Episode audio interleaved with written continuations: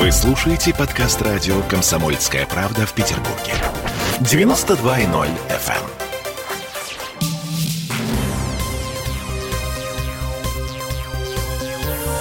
Темы дня.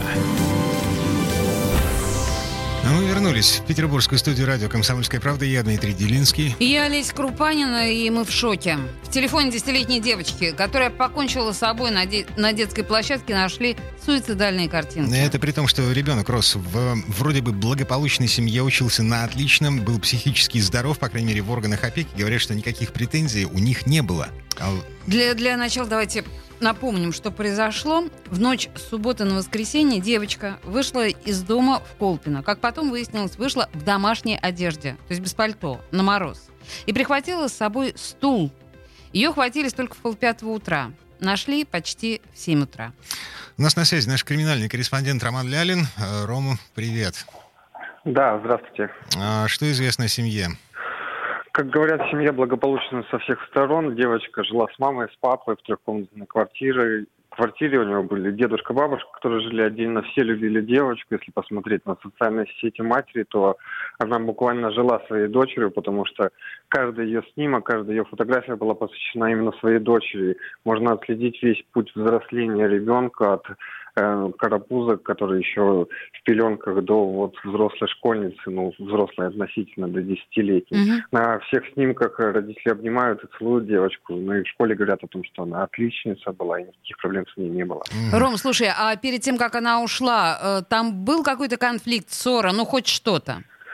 Вот э, это и ставит всех в тупик, потому что никакого конфликта в семье не было. Семья ждала 14 февраля, день всех влюбленных, э, проводила время дома, они играли в настольную игру, то есть никаких ссор не было. Единственное, что родители заметили, что девочка, ну, судя по всему, намекала на то, что хочет пораньше лечь спать. Мгм. Так, ам, пишет, что в мобильнике девочки нашли картинки с изображением вот того самого способа свести счеты с жизнью. Да, поэтому следователи считают, от- что девочка это все планировала, планировала заранее, но никаких признаков, никаких сигналов не подавала. Это не заметили ни родители, ни школа, ни психологи, ни вторая школа, к слову, она ходила в художественную школу и даже становилась э, призером конкурсов. Вот мы нашли один из ее рисунков, и этот рисунок в свете этой трагедии ну, выглядит несколько зловещим, потому что на рисунке некая белая фигура, ну, судя по всему, человек идет темноте по снегу а, при, одной луне с фонариком между деревьев. Рисунок есть- давний, эм, сколько ему? Рисунок в январе был сделан. Ну, можно предположить, что тогда девочка уже думала и об этом. Слушайте, Мы можно... показали- изв- Да, извините, ребята, я, я, я еще раз вернусь к этой. Ты говоришь, что конфликта в семье не было. Может быть, какой-то буллинг в школе был. Может быть, она э, была расстроена каким-то чудовищным неуспеванием. Или она была очень неуверена в себе. Что-то было такое? Как говорят учителя, ничего не было, ничего не предвещало, никто ее не травил. То есть девочка была абсолютно в, спокой- в спокойной обстановке. То есть что могло произойти, э, родить- ни родители, ни школа пока не знают. Ну, по крайней мере, не знают. Я поняла, да. Ам, слушайте, держим в голове, что о, девочке 10 лет. Ну и что? Ам, Ну, в смысле, ты имеешь в виду, что в 10 лет не может быть буллинга, не может быть желания покончить с собой? Может быть. ам, ну, вот мне кажется, что в таком возрасте такие, такие проблемы не становятся э, поперек горла, что называется. Так, м, э, есть версия, что синие киты вернулись. Да, есть версия, что вернулись синие, синие киты, потому что девочка предположительно ушла из дома в 4.40, а в синих китах, как мы все знаем, была известная игра «Разбуди меня в 4.20», то есть между 4, между 4 прошло 20 минут с того момента, то есть вполне вероятно или возможно, что она получила какой-то сигнал извне. Вот сейчас это следователи проверяют.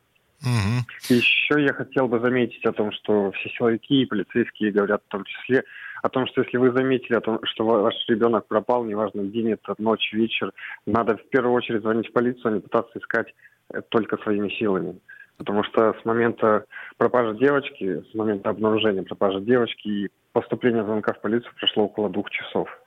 Да, мама сначала бросилась искать ее по окрестным дворам, вот, и только в, во сколько, в шесть, в начале седьмого кто-то из них, в общем, из семьи позвонил в полицию.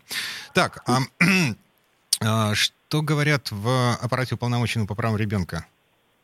По оперативно-полномочному по правам ребенка говорят о том, что семья действительно положительная, характеризуется хорошо, полная, никаких проблем с ней не было. Девочка ну, чуть не стояла ни у психолога, ни в отделе ПДН. То есть никаких э, намеков о том, что к семье или к девочке надо присмотреться, не было. Школьница была отличницей. Угу. Удивительная история, конечно. в общем, доследственная проверка идет по статье «Доведение до самоубийства». Уголовное дело, насколько я понимаю, пока еще не возбуждено. А, Ром, спасибо. Спасибо, Рома. Спасибо. Угу. Роман Лялин был у нас на связи. Слушай, я тебе знаешь, что хочу сказать? Да. Вот ты когда говоришь, что десятилетняя девочка и какие могут быть проблемы у десятилетней девочки, я сейчас открыла Центр защиты прав и интересов детей Российской Федерации.